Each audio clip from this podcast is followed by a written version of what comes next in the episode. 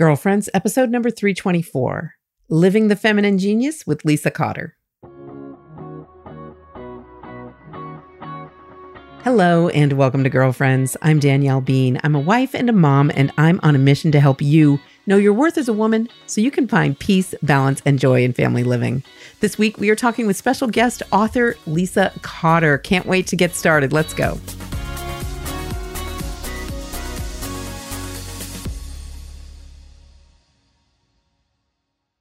Hey, girlfriend, how are you? Thank you for being here. Thank you for being part of this episode of the Girlfriends Podcast. If this is your first time listening, I want to give you a special welcome. Thank you for checking us out. I hope you're going to like what you find here and want to become a regular member of the Girlfriends community. Every week before I record the podcast, I pray for the listeners of this podcast. So if you're listening, you've been prayed for. Doesn't that feel good? I'm glad you're here. Okay, so we're talking with Lisa Cotter today about the feminine genius. She's got this great new book, Living the Feminine Genius, that's out from Ascension.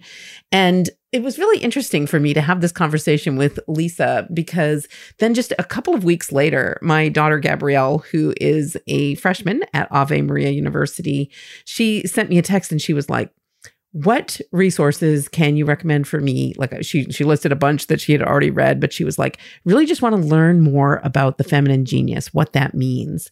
And i had just talked to lisa so i was able to quickly send her the link to lisa's book so that she could check it out. Um, but also i was thinking this is something a lot of us kind of wonder about maybe and especially a, a young woman like my daughter or someone who's just coming into the church this idea of feminine genius, like, what does that mean? That's a weird phrase. So, you know, it comes from St. John Paul II and his teachings on the dignity of women. And, you know, I think sometimes it's tempting to think that the feminine genius, where we're talking about these unique gifts and strengths that we have as women, we're, we're, tempted to think of it as almost limiting. Like there's one right way to be a Catholic woman, and it looks like this. Fill in the blank of your favorite, you know, Catholic celebrity Instagrammer or whatever. Like it has to look like this. But part of the beauty and the joy of exploring all the different ways that that women uh, contribute to the church and um, in their marriages and their families and workplaces is discovering all of the unique ways that our feminine genius is expressed. So, really is a beautiful thing. And Lisa does a great job with it in her book and in our conversation, just talking about the different ways that we experience the feminine genius as women, what that means. What are our unique strengths? What are these things that we have in common?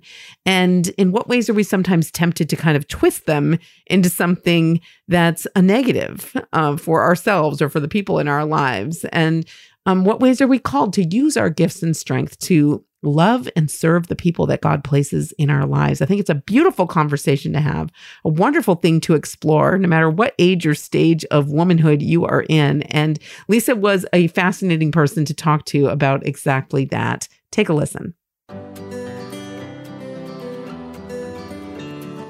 Joining me here today on Girlfriends is Lisa Cotter. Lisa Cotter is a leading Catholic speaker and author known for her practical insights on relationships, femininity, and living life with excellence. She has served Focus as a family for over 10 years. Lisa hosted the popular How to Catholic podcast and traveled widely as a presenter at Seek, Steubenville conferences, NCYC, and more.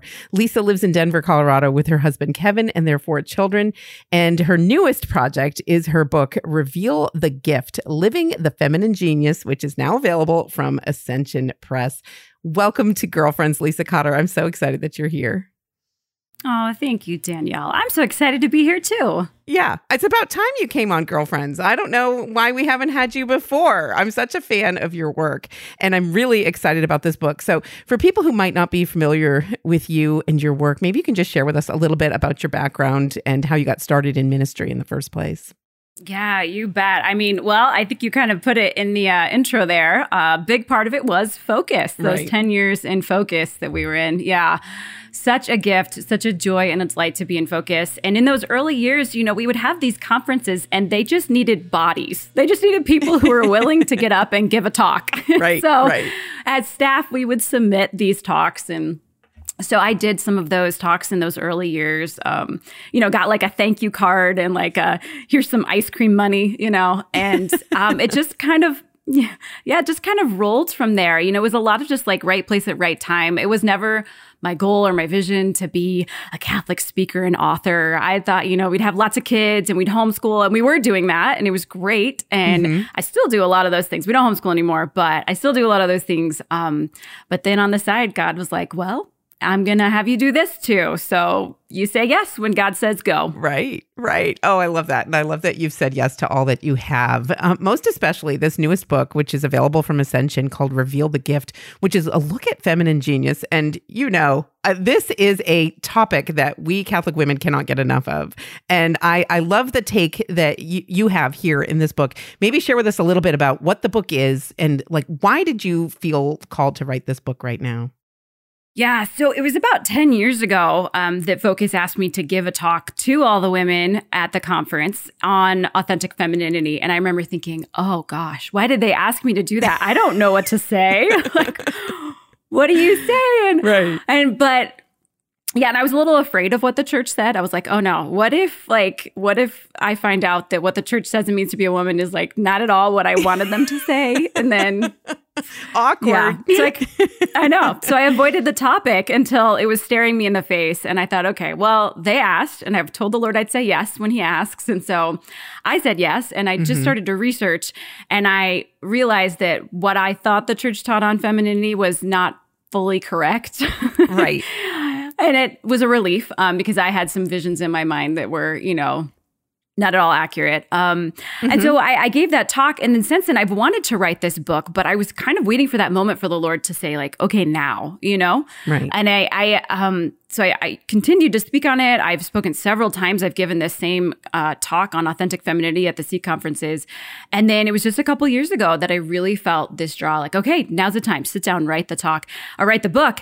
And I don't think I could have known that two years later we'd be in this spot where really we've see, we're seeing like one side where the world is saying, "Hey, gender has no purpose; it doesn't matter." Mm-hmm. But then also on the other side, we're also having some d- debates right now about what is the woman's place in a church in the church you know right, right. and there's these two extremes and here my book launches in the middle of all of this and so i think it was just the holy spirit god knew yeah. um, i couldn't have planned it i couldn't have thought or had that foresight um, but it's a topic that's been been really near to my heart and so kind of the way i wanted to approach the book was i in my research i found a lot of really great academic works on the feminine genius mm-hmm. stuff that um, you needed to have um, some knowledge of philosophical concepts and theological concepts to comprehend.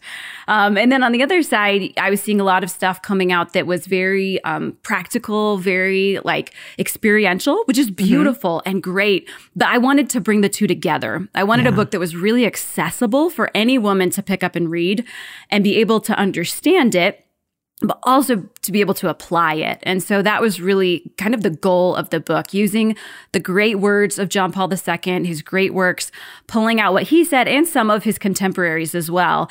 And then also taking the lives of the saints to draw out some of these gifts that we have as women and then applying it really, really practically and saying, okay, so how can this gift go wrong? right? Because sometimes our greatest yes. gifts can become our greatest like enemies. sure. so how can course. it go? Yeah. Yeah. Yeah. So how can it go wrong? And then what can we do about it? How do we remedy that? How do we um, not allow this gift to be twisted, but use it in the way that it was intended to be used? And that's kind of the heart of the book. Yeah. Yeah. Okay. So th- just going back just a little bit, I loved what you said about how you had these misconceptions about what it means to be a Catholic woman or what Catholic teaching might be, because I think there are a lot of people in that place. Like almost you don't want to look too close at it because it might be uncomfortable. Um, could you maybe just share a, a couple of those, like what you were thinking or what other people, you know, have shared with you that they were thinking and, and what, you know, what's surprising, surprised by this truth in, in what the teaching of the church is? Yes, I think I had this vision that being a Catholic woman meant that you had to um, kind of be a doormat to your husband, mm-hmm. and your job was to be in the kitchen, cooking food and having babies, and um, some people like they love cooking food and having babies and that's wonderful. I have no mm-hmm. troubles with that whatsoever. Right. Um and i i i have babies and i've got four of them. Um and you know i've learned how to cook food. Um it's not something i enjoy right? But like i thought these things were like intrinsic to femininity. Mm-hmm. and like if i wasn't these things and if i didn't cry i thought crying was really important to being a woman for some reason. I thought like you had to for some of us it is yeah, but I thought it was like the mark of a woman, you know, oh, like you cried yeah, over sappy movies and things. And mm-hmm. I just, I didn't identify with that. Like, I'm not a big crier, I'm yeah. not a super emotional woman. And so there were all of these things that I had projected onto what a Catholic woman was supposed to be. And some of it was from the church, but honestly, some of it was from my community around me. I would look yeah. at other women and I would think, oh, I'm supposed to be like that Ugh, but I'm not. So I guess I'm doing this wrong. I guess right. I'm not good at this. I guess I'm not feminine enough. Mm-hmm. And I, I kind of wrote this story for myself. Um, and, and, what I found was that yes, there are some qualities that are are like foundational to every woman, but the way that you express those qualities, those gifts, there was a much bigger field to play on than I had ever imagined. Yeah. I thought it was this tight knit, pigeonholed. This is exactly how it's supposed to look like. You're supposed to wear, you know, this kind of cardigan and use this kind of planner and, you know, have these kinds of Catholic products in your house or you're doing it wrong. Right. And right. I, and I, I saw as I read JP2's works, like, oh no, the, the, like I said, the field is so much bigger. And the way that you express those feminine gifts that are foundational is so vast and wide. And that's where I took a breath and I realized, like, okay, I can be me, and my womanhood doesn't have to look just like hers. Yes. And the church is good with that. In fact, the church encourages that. Yeah, right. Exactly. That you have a unique vocation as a Catholic woman. And yes, we have these things in common, but I love how you you shared that it's really about how how those those qualities are expressed in you. Like some of the, the some of the core strengths we have as women yeah we have in common but it's going to look different the way that i use those strengths in my life c- compared to the way it's going to look in your life compared to like my grandmother and you know. So th- i think recognizing that is is a hard thing especially as a young woman i think. There's a lot of pressure like you just described. I can relate to that especially early on in my marriage where it was like oh it there's one right way and it looks like you know Susie down the street and I can't do it. Like I can't fit in that box and it's uncomfortable or I feel like I need to like force myself to dress a certain way or talk a certain way or and you know and, and depending on where you live and what kind of community you're in that that could that pressure could be really big, really strong or not at all. Um, but I think it is a common thing that we experience as women and one of the neighborhoods we all hang out in or many of us hang out in is social media. Um, could right. could you talk a little bit about that? Like what what are you seeing as you're engaging people uh, online about feminine genius, what what kinds of uh, pushback are you feeling, or what what kinds of extremes are you experiencing that people are going through? Well, that's a great question. Um, you know, I think there's, you know, always going to be these mommy wars and debates, right? Mm-hmm. Um, and we kind of tend to flock to people who are like us. And so it's like, oh, well, you should homeschool or you should send your kids to Catholic school or you right. should send your kids to public school and let them be a witness, right? Like, yeah, yeah, yeah. So you do, you kind of see that debate come up, right? Um, mm-hmm. and, and we've done both. We've homeschooled and we sent our kids to Catholic school. Um, and both were right for us in that moment. You know, mm-hmm. I don't regret those years we homeschooled. I don't regret that our kids are in school right now. Right. Um, because that's what's best for our family at this time. Every kid, every year, right? So you mm-hmm. see that. You also see those debates of, oh, should I be a working mom? Should I be a stay at home mom? Should I be a stay at home wife? Um, mm-hmm. Should I not try to build a career because, well, maybe one day I'm going to get married and then I want to stay home. I mean, these are topics, you know, that I see women struggling with and yes. wrestling over, and they want to do it right. And I understand that completely. None of us want to look back on our life and go, oh, I should have done this instead, or feel that mm-hmm. weight of, oh, I misdiscerned. Like that's a terrible feeling. Sure. Um, but sometimes it ends up with projecting, like, well, because this is right for me, it's right for everybody, right? Yes. Like, yeah, that's the difficulty. Yes, yeah. I love that our church is so wise, right? Our our mama church is so wise because she doesn't place those burdens on us that sometimes other people will by saying there's one right way and it looks like this. Very broad, the the sphere mm-hmm. that women are invited into. Very broad, the diversity of the the ways in which we we might be called to use our gifts in the world. And then I, one thing I can know now that I'm a mom of a certain age is that it does change over time. You know, like when you're young, it's hard to see this vision like it's run one right way and it's going to be like this forever. You know, like maybe you felt like that about homeschooling. Um, but has that been your mm-hmm. experience as well as your your children are, are changing yeah. and growing older and like your family is evolving and that's something that's a beautiful a beautiful gift that you the ways that you use your gifts change over time as well.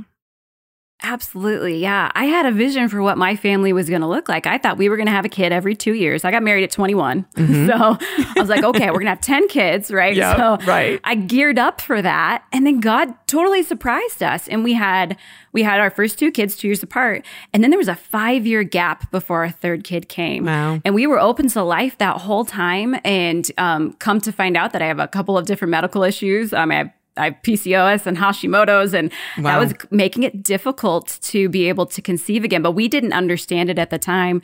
And then all of a sudden, God gives us another five years later. I was like, okay, well, thank you, Lord, you know? Right. And I thought, okay, that's going to be it because I've got these things that are, you know, going against me. And then five years later, we had another, you know? So right. it's like, you can't I've got that. these no. And so homeschooling for us all of a sudden really wasn't working because literally right now I have a high schooler, a junior higher, a grade schooler, and a preschooler. Yeah. That's so nobody's funny. running together. Yeah, nobody's right, working right. in the same sphere. Yeah. Yeah. I'm teaching one how to drive. I'm teaching the other how to use the potty. I mean, it's just I think that's chaotic. beautiful. But you're bringing your feminine Yeah. genius to all of that. So getting back to the the theme of the book, which is the feminine genius. Um, you know, so w- some of these strengths, like you alluded to, can if you if you not using them properly and sometimes the temptation is to use them selfishly or you know use them in a kind of secular way or something like that or something with a worldly goal. Um, maybe you could give us an example of one of these because you know I'm, I'm sure there are people listening they're like okay i've heard about this feminine genius. I don't really get what they're talking about. But to, just to put it into concrete terms maybe you can talk about one of our unique gifts that we have as women and some of the different ways that might play out in someone's life Yeah, I think I think one thing that might be helpful to mention here is that I think part of the reason we have such a hard time with defining the feminine genius is because JP2 himself never defined it. right And I think sometimes we think he did, or, you know, we hear people talk about it and you're like, oh, okay. So he must have said that. Like he himself never came out and said, here's the feminine genius. And so it can be a little confusing when we're trying to understand or comprehend what is this again? When am I, how am I supposed to be doing this? Right. Um, but I think the easiest definition, or the one that I like the most, comes from Sister Prudence Allen, um, and it's philosophical, so I won't read it. But really, what it comes down to, it's it's the feminine genius is the person-oriented disposition of woman. So it's this idea, right, that we see people with our hearts and Yes. that we have this gift to be able to not see people as objects or what can I get from them or how can they be useful to me, but we see their souls. We see them as people and we desire to help them to grow and to mature and to become who it is that they were created to be. And we want to nourish. And that's that's a beautiful thing. And the way we do that, right? Going to be vast how we live Right. that. You don't have to just be a physical mother to do this. In fact, mm-hmm. we're all called to do this, right? right So, yeah, so I think, you know, when I think of the the foundational gifts really I mean, we're looking at maternity and receptivity because these are the mm-hmm. things that are written on our body. And from that flow, and this is this is the way that I've understood it or the way that I've wrapped my mind around it, right? So we have these kind of foundational pieces that are written on our bodies, right? Written on our souls, I should say, and mm-hmm. revealed through our bodies. And then from that flow these other gifts that are just necessary. because if we're tasked with this this um call, right, to care for the world. JP2 would often talk about that, right? Right. We're going to need these other gifts. And so some of these other gifts I drew out are things like strength, right? It takes a lot of strength to be in charge of caring for the world. yeah right that's a you big got to be on your game, right? Yeah, to take care and take care of the world. Um, and I think that's one that I mean, gosh, I'd, I'd land on that one for a minute here. One that I'm seeing more and more, especially in this time. I'm seeing, gosh, the strength of women and how amazing it is that in adversity and in the hardest times, we rise up, we take care of people. And lately, um, I, I'm always looking for the good, right? So as we're watching um, this war going on in the Ukraine, right? There's this amazing image. I- I'm guessing you saw it, where these mothers were leaving yes strollers at the depot, and I'm like, oh, look at that feminine genius, right? Yes, like in action what- yes Yes, like what do we need, right? Using that feminine intuition that we have, Mm-hmm. that sensitivity towards the needs of others. These things that are just like innate in us because they're necessary. They're needed when you're when you are um, capable of becoming a mother, it's given to you, whether or right. not you become a mother or not. We've got the capabilities, right? And so right. you see it lived out in beautiful, beautiful ways. And so, um, yeah, just seeing that strength of like these moms who are, you know, in these crazy times, mm-hmm. taking care of their children, taking care of their communities um, across nations. You know, you're seeing yeah. people from other nations welcoming these families in, these refugees in, and how do we take care of them? I just, I think it's a beautiful testament to the gift of womanhood and how it's lived out. Yeah, that that is so beautiful. I, I love that story. I love that example. Um, but okay, so we're talking about the gifts of women in particular, but our culture not only gets that wrong, it kind of gets the whole difference between the sexes thing wrong, right? Where by you know making by saying you know men and women are equal, it doesn't have to mean that they're the same, right? So there, there are ways that our, our culture kind of messes that up for sure, or they'll say that the differences don't matter at all. So, what, what in what ways does your book address that? The the how do how we can understand the ways that men and women are equal in dignity before God, but that we are very different. Yes, the idea of complementarity, right? To use mm-hmm. the the philosophical term here, the idea right. that like we we complement each other, right? Um, and I think uh, there's so many beautiful things that both John Paul II and Benedict and others, I'm sure, wrote on this idea of this complementarity and this idea that um, we are called to I mean, fundamentally, right, our call as men and women is is the same. We're called to love God. We're called to love our neighbors. We're called mm-hmm. to share him, right? Right. But the ways in which we do those, just kind of innately, naturally, you're going to see some differences in the way we do this. And I guess to give an example from my book, because really it's honestly the best example I can give of complementarity. Mm-hmm. Um, you know, imagine that it's the middle of the night and you hear someone break into your house, right? And you're like, oh my gosh. So you and your husband, okay, so you're married with little kids. Okay, so you got to paint the picture here. Yep. Somebody breaks in and you spring up out of bed. Like my husband's first thought is grab a weapon, go confront the bad guy. Right. My first thought is go get the kids, right? Right in that moment, we both go into protector mode, right? Mm-hmm. So it's not that these gifts are exclusive and like, well, only men are called to protect, right? We right. hear that a lot with men, like protector, provider, right? Yes. Um, no, like we're both called to all of these gifts, as Benedict would say. Um, and I can get to that in just a minute. But the mm-hmm. idea is that, like, in that moment, working off of our complementary gifts, we're both using that same drive to protect, but we're doing it in our unique masculine and feminine way. And when we bring that together, it helps protect our family. Yeah. And I, I just, I love that image because it shows we're, we're both called to a lot of these gifts. The way that we live them, though, is going to be unique. Mm-hmm. And that's a good thing. The fact right. that we balance each other out in the way that we think, in the way that we act, helps, as JP2 would say, make the world more human, which mm-hmm. I think mm-hmm. is just amazing to think about that. The, right. the, when the genders are working together, that's when we experience the fullness of humanity.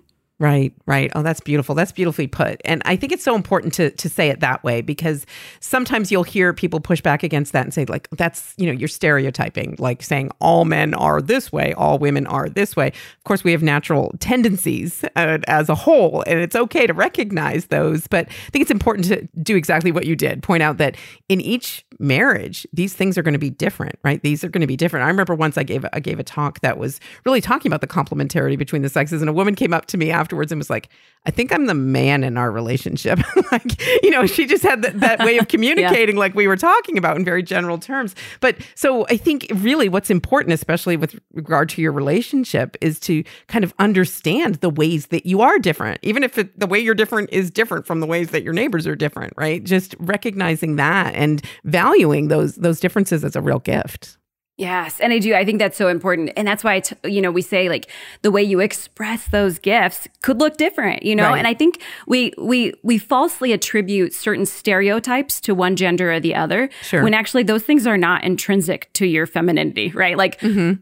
cooking is not intrinsic to your femininity, right? Like that's a gender neutral activity, right? Mm-hmm. But mm-hmm. oftentimes we do see, you know, moms, women cooking because for some that's an expression of their generosity right. you know like they enjoy that's one way that it's they nurturing. love to mother yeah, the world sure. and nurture yeah mm-hmm. but that doesn't mean that cooking is definitive of femininity right, itself right someone um, can be a very nurturing person and never cook anything like that yeah and that's okay right that's really okay right. i exactly. yeah i know lots of situations right where i was just um I was just talking to one of my professors. I'm in grad school at the Augustine Institute, and he was saying, Yeah, in our family, it's totally backwards.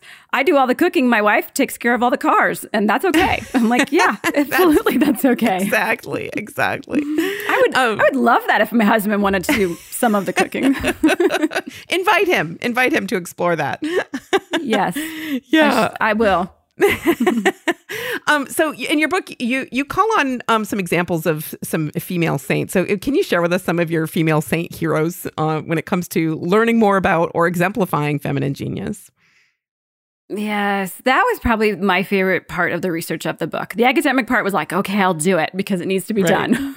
but when it came to the stories, when it came to the examples, oh, yeah, I just I loved it. So each each um, different chapter, right? Each different gift that's brought forth has a saint that goes with it.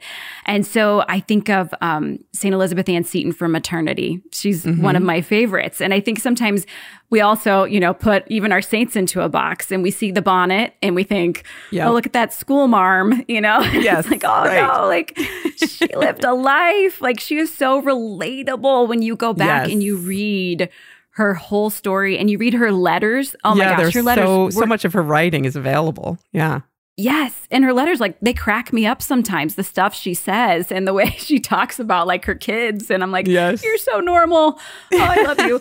um, so she's in there. Um, a couple of servant of gods who maybe are less known are in there. I really mm-hmm. wanted to kind of draw out some women that maybe we don't know as well. Um, so mm-hmm. one of them would be um, Chiara Corbella Petrillo.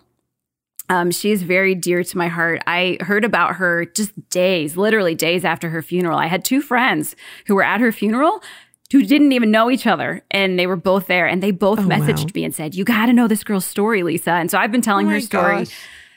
Yeah, since months, I months after she passed away was the first time that I told her story, and so her story is, of course, in there. Um, she is my example of receptivity. She just had this amazing life where she received from God everything, everything, whatever it was that he desired to give her. Um, I don't want to give away too much of her story because it's so beautiful. You just yeah. got to go find it yourself. Um, and then another one I, I, would bring up, this is the last one I'll bring up, is because I love the Servant of Gods because they're kind of the hidden gems, you know? Yeah, yeah. Um, Servant of God, Julia Greeley. Um, and she's my hometown hero. So she was here in Denver. And so as I was researching the book, it was really fun. I mapped out kind of my Julia Greeley pilgrimage and I dropped the big kids off at school. And then my, my, at the time he was like 18 months, my son, my youngest Isaac and I went and we went to her parish and we drove by the places where she lived and we went and visited her tomb, which she's the only tomb in our cathedral here in Denver, um, just right to the left of the altar, which is amazing. Wow. Um, but she has yeah, super cool. So I was like, oh, I got to walk in the footsteps of my Julia. Um, but she's um, an amazing story of generosity. She was born into slavery and then was emancipated and came out to Denver to work as a hired servant. And uh, kind of the the summation of her story is that at night she would go around and secretly give to her community. So she would use her intuition and she would she would go around and visit all of the people in the neighborhood and find out what they needed, and then she would go beg for it. And then at night she would secretly take it and leave it at their door. Oh my goodness! And nobody knew about this. I mean, there were kind of you know some rumblings, but after she passed away thousands of people came by and streamed by her um, at her wake to say their goodbye and pay their respects. And people started talking and realizing, oh, Julia did that for you.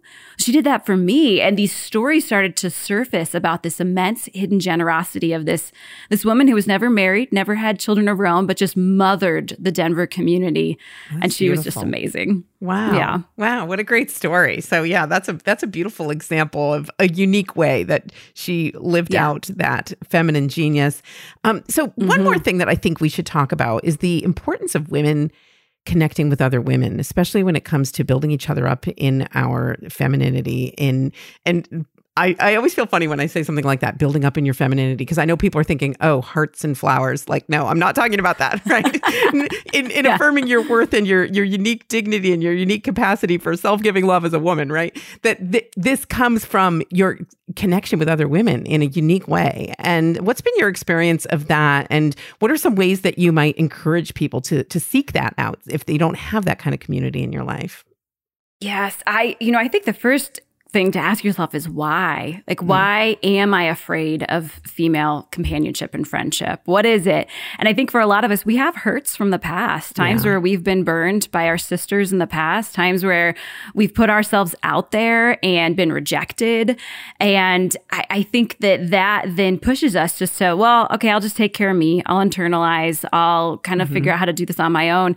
When in reality, we were never made to do this alone. We right. were never made to try to walk this life as a woman, no matter what stage of life you're in, whether you're mm-hmm. single, whether you're married, whether you are a religious sister, even, right? Like in any yeah. vocation, stage, place of life, age, we need each other as women because men could maybe try to tell us how to be women, right? But they yeah. can't show us how to be women. Mm-hmm. like right, that's right. an impossibility.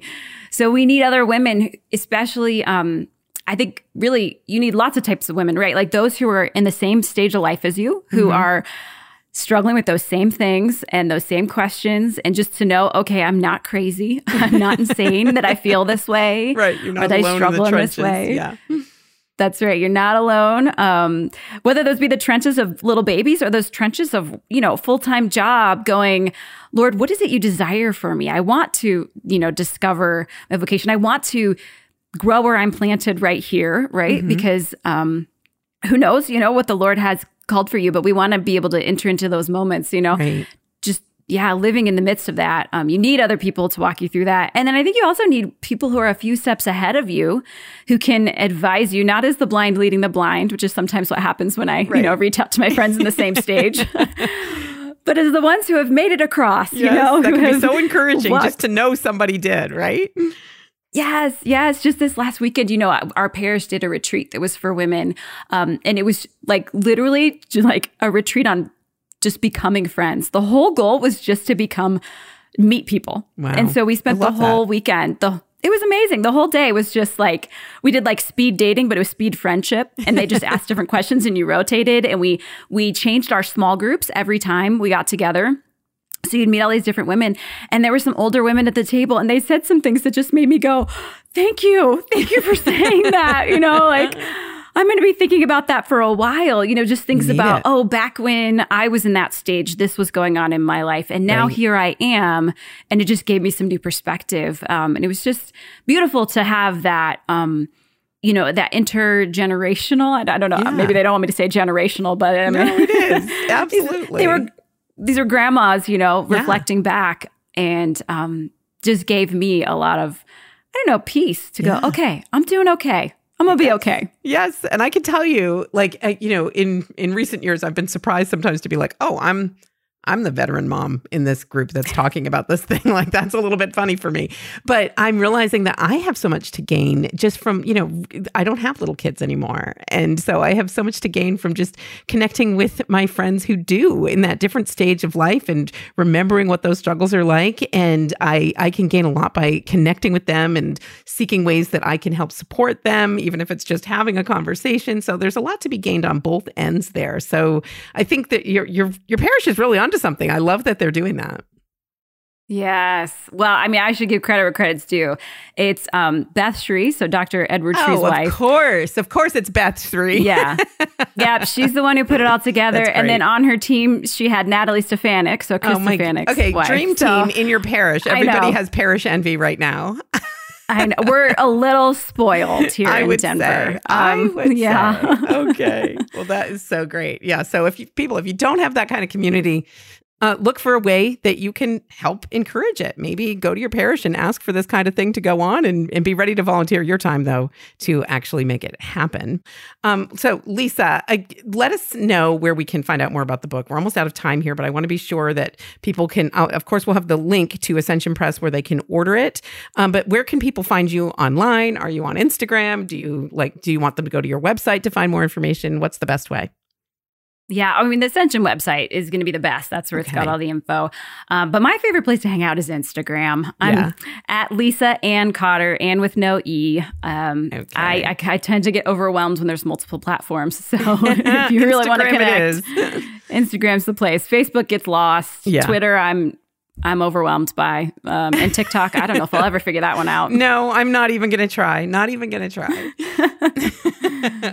okay. So, Lisa, I want to thank you for coming on Girlfriends today. Thank you for your yes, for all the ways that you are encouraging and supporting women, especially through this new book, Reveal the Gift. And the subtitle, wait, I've got it right here Living the Feminine Genius, which is available from ascensionpress.com. Thanks so much for sharing here on Girlfriends. Oh, thank you so much for having me. It's been a delight. Coming up, I've got more of the show for you. But first, we're having a quick break. I'm Danielle Bean, and you're listening to the Girlfriends Podcast. Hi, I'm Sonja Corbitt, the Bible study evangelista and a Baptist turned Catholic. As a Baptist, I thought that Catholic beliefs were invented that they came out of nowhere and had no connection whatsoever to the Bible. I also happened to believe that the Old Testament was about rules, rituals, and sacrifices that the New Testament gave us permission to ignore for a personal relationship with Jesus. It's a long story, but as God began connecting the Old and New Testaments for me, I was stunned by the beautiful consistency of God in the Catholic Church. I can't tell you how exciting it was when God opened my eyes to the incredible ways the Old Testament foreshadows God's plan for the New Testament and for his Catholic Church. In my book Fulfilled Uncovering the Biblical Roots of Catholicism, I explain these amazing connections and I share how those connections helped change my life. If you read this book, I promise that you will come away with tools to help you share your Catholic faith easily, answer questions about how your Catholic faith fits with what's in the Bible, and most importantly, grow deeper in your relationship with Christ. If you're interested in learning more or ordering a copy of Fulfilled, Uncovering the Biblical Roots of Catholicism, you can do so at ascensionpress.com or on Amazon.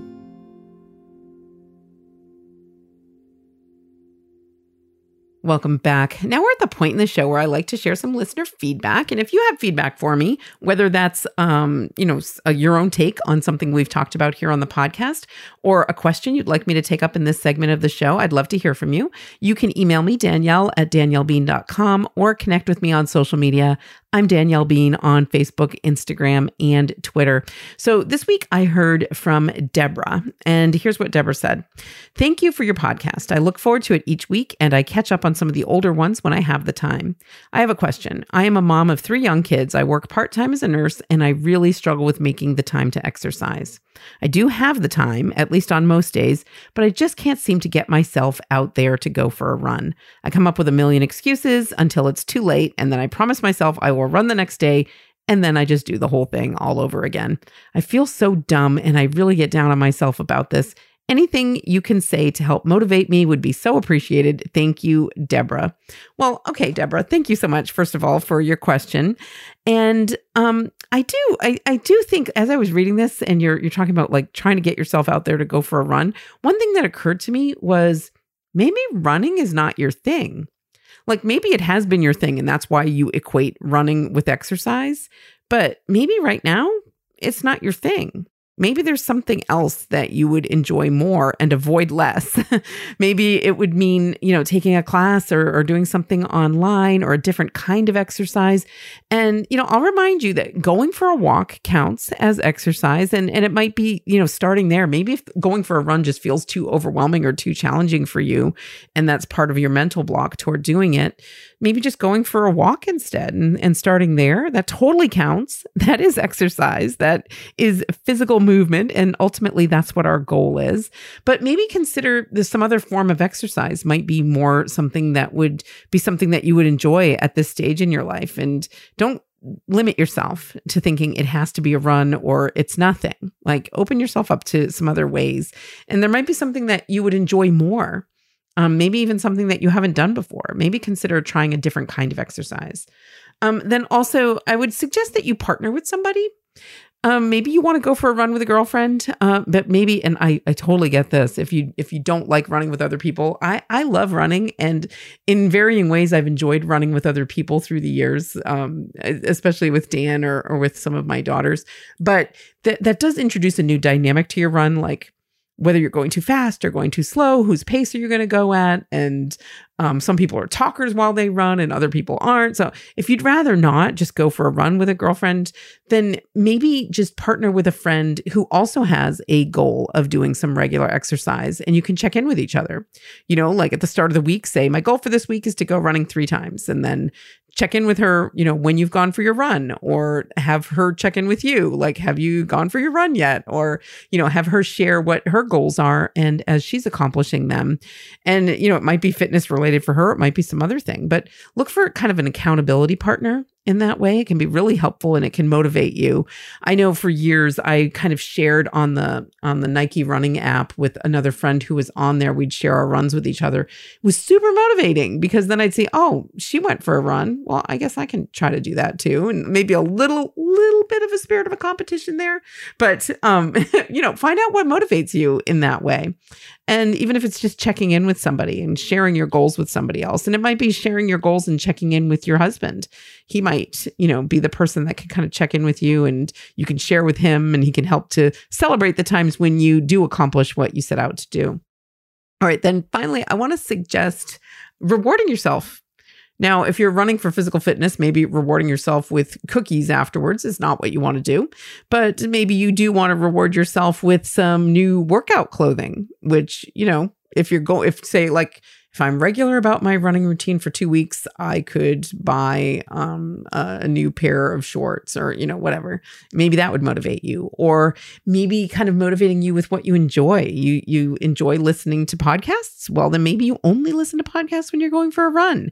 Or maybe your favorite one you'll you'll save to listen um, when you go for a run. Or maybe there's like a Netflix show that you really love and you're going to tell yourself, I won't allow myself to watch that show until I've gone for my run for the day. Um, you know, find something like that that can work as a reward for you, whether it's a reward you get while you're running, if you're listening to a podcast you enjoy while you're running, or something you get after the fact. Maybe you really enjoy reading and you're going to say, I only make time to read when I've gone for my run.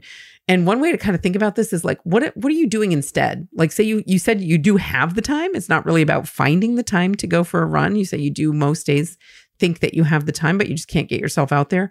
What are you doing instead?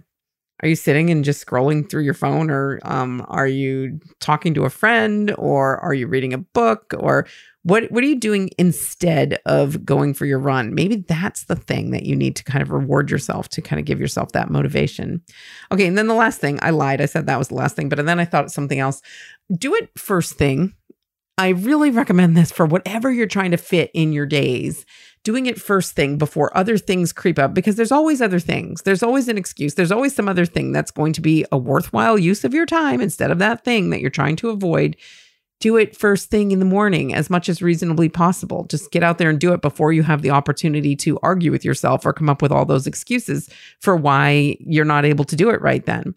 So do it first thing in the morning as much as reasonably possible. I don't know what your schedule is if that can work for you, but that's something that can really help with whatever it is that you're trying to fit in your day. Getting it done first is the way of making sure whatever it is that's a priority for you is actually getting done each day. Well, maybe some other people have some ideas for how to make exercise a regular habit. What's worked for you? I would love to hear from you and be able to share it with Deborah. You can email me, Danielle at daniellebean.com. That's all the time we have for today, but I want to thank you for being here. Your presence here at the podcast is truly encouraging to me. I love that we're able to connect here and build our girlfriends community in this way. I love all the ways that you interact with me outside of the podcast, whether it's through social media or Voxer or sending me emails. I'm so grateful for that. And mostly, I'm just grateful that you show up. It is truly a gift to me to be able to connect with you right here through the podcast each week. I do not take that for granted. And until next time, I hope you enjoy your day and God bless your week. Girlfriends is a collaboration between DanielleBean.com and Ascension, the leader in Catholic faith formation.